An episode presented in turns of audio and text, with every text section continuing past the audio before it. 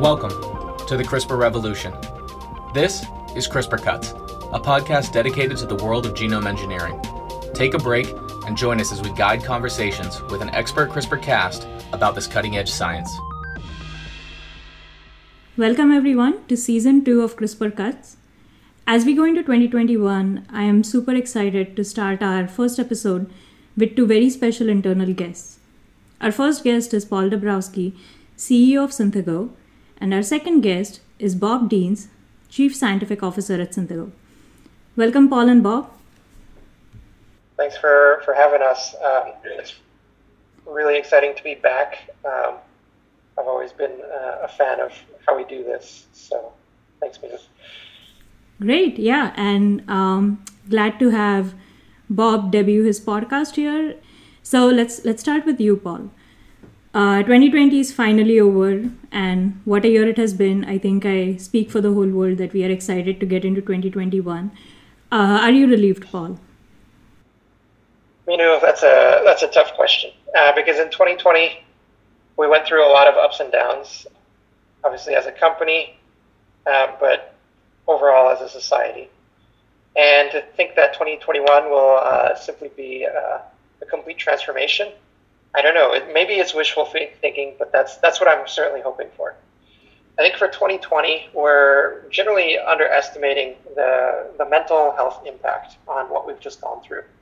Um, we as a as a company and as individuals, we've have, had to reevaluate all of our plans fairly consistently and regularly. You can't go into the kind of that easy mode where your plans can can stay set and you can just execute against them. So it's been constant, constant turmoil, a fast-moving crisis, a global pandemic, and there's been some realizations and some really, really interesting uh, opportunities that have come up, uh, specifically in CRISPR. There's certainly been an acceleration of using next-generation tools in biopharmaceutical innovation. There's been dozens of very interesting research uh, papers and articles, uh, some including specifics around coronavirus and fortunately, we at Synthego have been uh, contributing in collaboration to a couple key papers. And what you see is um, the promise of a scalable acceleration of diagnostic and therapeutic research and development. And so, as we're kicking off 2021, we're recommitting ourselves as a company to continuing the support of the global scientific community uh, to really uh, keep discovery getting further and further into the genetics, helping accelerate the development of cell and gene therapies, and ultimately delivering uh, life-saving medical advances. And there's there's quite a bit of excitement, specifically within Synthego, about how we're going to expand our offerings and how we're going to grow the current business. Yeah, so just kind of continuing more on that, you know, if we were to think of silver linings of 2020 there were definitely some successes specifically for Synthego. So, as you mentioned, we had these publications and we secured a large funding round, several launches. So, can you speak a little bit more about how is the upcoming year looking? I'd say the upcoming year is is very very uh, exciting and interesting. I think as the whole world starts to return to a norm post vaccine, hopefully, let's say by middle of the year, we're back to more of a norm. Uh, maybe that's optimistic, maybe it's pessimistic. Um, but we're excited about the return to labs. We're excited about the research programs uh, coming back uh, full steam and uh, what kind of demand that's going to generate for the platform technologies to study disease, to reprogram biology. And as new gene editing tools continue to emerge, sophisticated bioinformatics and machine learning are really paving the way for unprecedented data integration. And I think we're going to see a lot of that uh, really go into the combination with a precise and vastly scalable genome engineering platform. Last year's launch of our uh, Halo platform, going from a bench all the way through clinical grade reagents, was really exciting. And this year, we're excited about taking some of those capabilities all the way from reagents into the cell engineering through our proprietary technologies. While we are thinking about just the silver linings of 2020, besides Synthego specific success, there has definitely been a lot to cheer about, right? So, this has been an amazing year for science. And Bob, specifically, if you think about the breakthroughs that we have this year, do you have any favorite picks from those? Uh, certainly do. Thank you uh, for offering the question.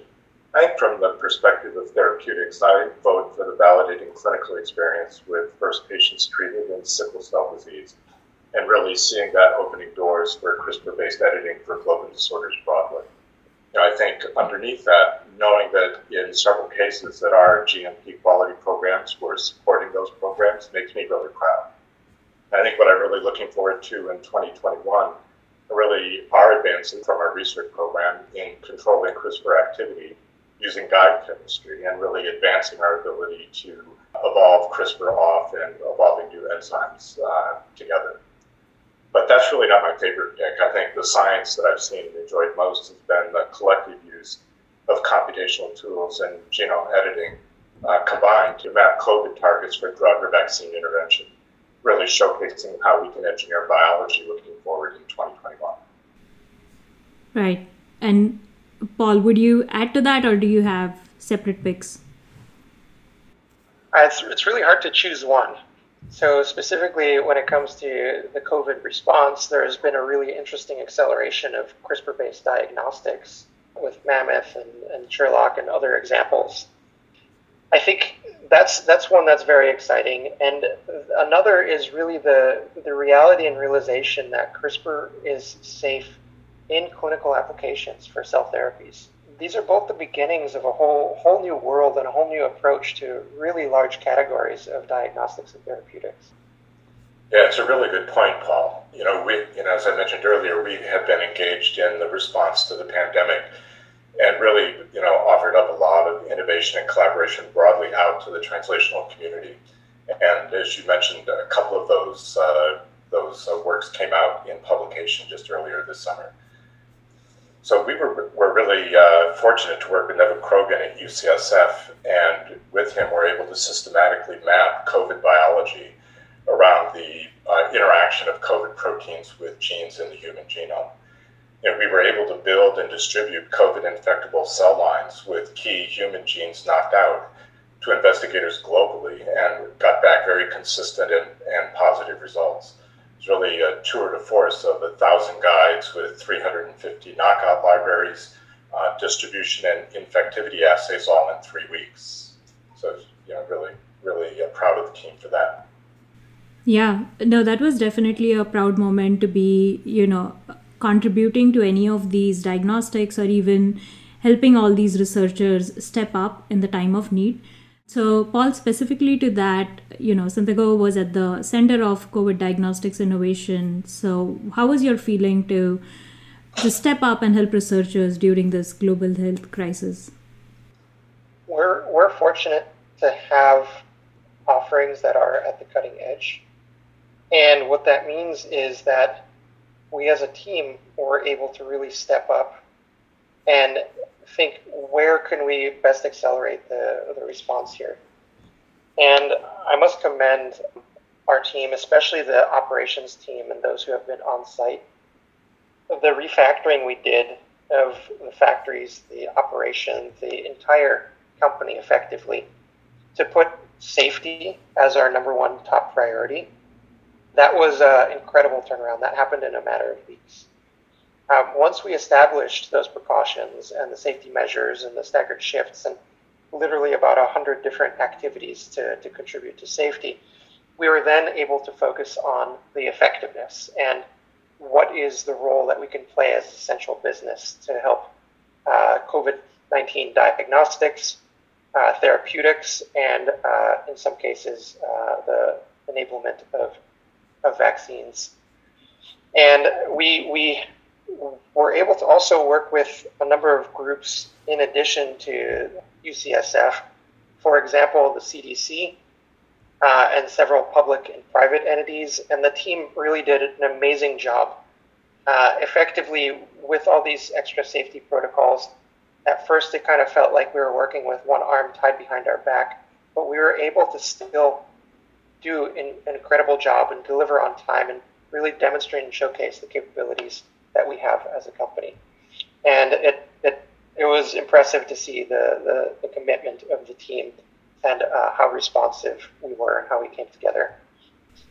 Yeah, absolutely. That was definitely, you know, a period of um, testing for all of us, and it was just great to see how we could help and just be in a sphere where we can contribute to these amazing breakthroughs. There was definitely one thing in 2020 that you know we have to talk about, and especially for me as a woman in STEM, it was very exciting to see Jennifer Doudna and Emmanuelle Charpentier receive the Nobel Prize for CRISPR. So that was definitely a golden lining to the not even a silver one. I would love to know both of your thoughts about it. So maybe let's start with Paul. How, how do you, what was your feeling about this? I've been overjoyed for, for, uh, for Jennifer especially. Um, we've known her uh, through through the company, and I've known her personally for, for a few years now, and she's just an incredible person and most deserving of this sort of reward. What came as a shock to me is how quickly that recognition came because oftentimes the Nobel Committee is known for for delaying for years or decades or basically until like kind of the last minute possible for for awarding the Nobel Prize. And in this case, in less than a decade, the response and the impact on the life sciences has been absolutely clear. So CRISPR is now a routine technique that's used in likely tens of thousands of labs and companies to generate breakthrough insights in a multitude of areas. And at this point, as I mentioned earlier, it's it's being recognized as a therapeutic modality and as transforming these medicines. And so the fact that it's been recognized so quickly is a reflection of what's actually going on in the world. And so I'm, I'm, I'm very proud for Jennifer.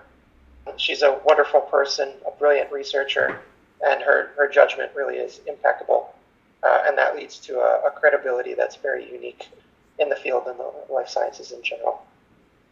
Yeah, I really can't add to those comments, Paul. They're very gracious, and I think we've been really privileged to have the relationship with Jennifer.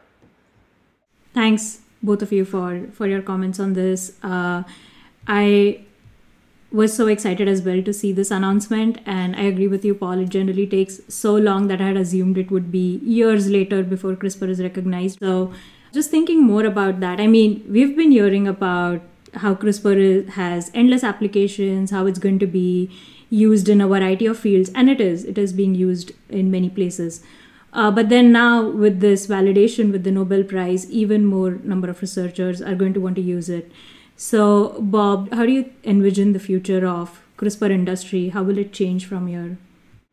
I certainly envision a very bright future. So, I think CRISPR is about to propel a second industrial revolution by computational tools in order to reduce biological complexity and really bring engineering biology into a reality. And I think you know, as a consequence of that, CRISPR discovery platforms can interrogate very complex questions using single cell RNA-seq or long-range genetics like synthetic lethality. And those platforms can be industrialized and we can effectively move our targets into translation more effectively. It's going to be an exciting revolution.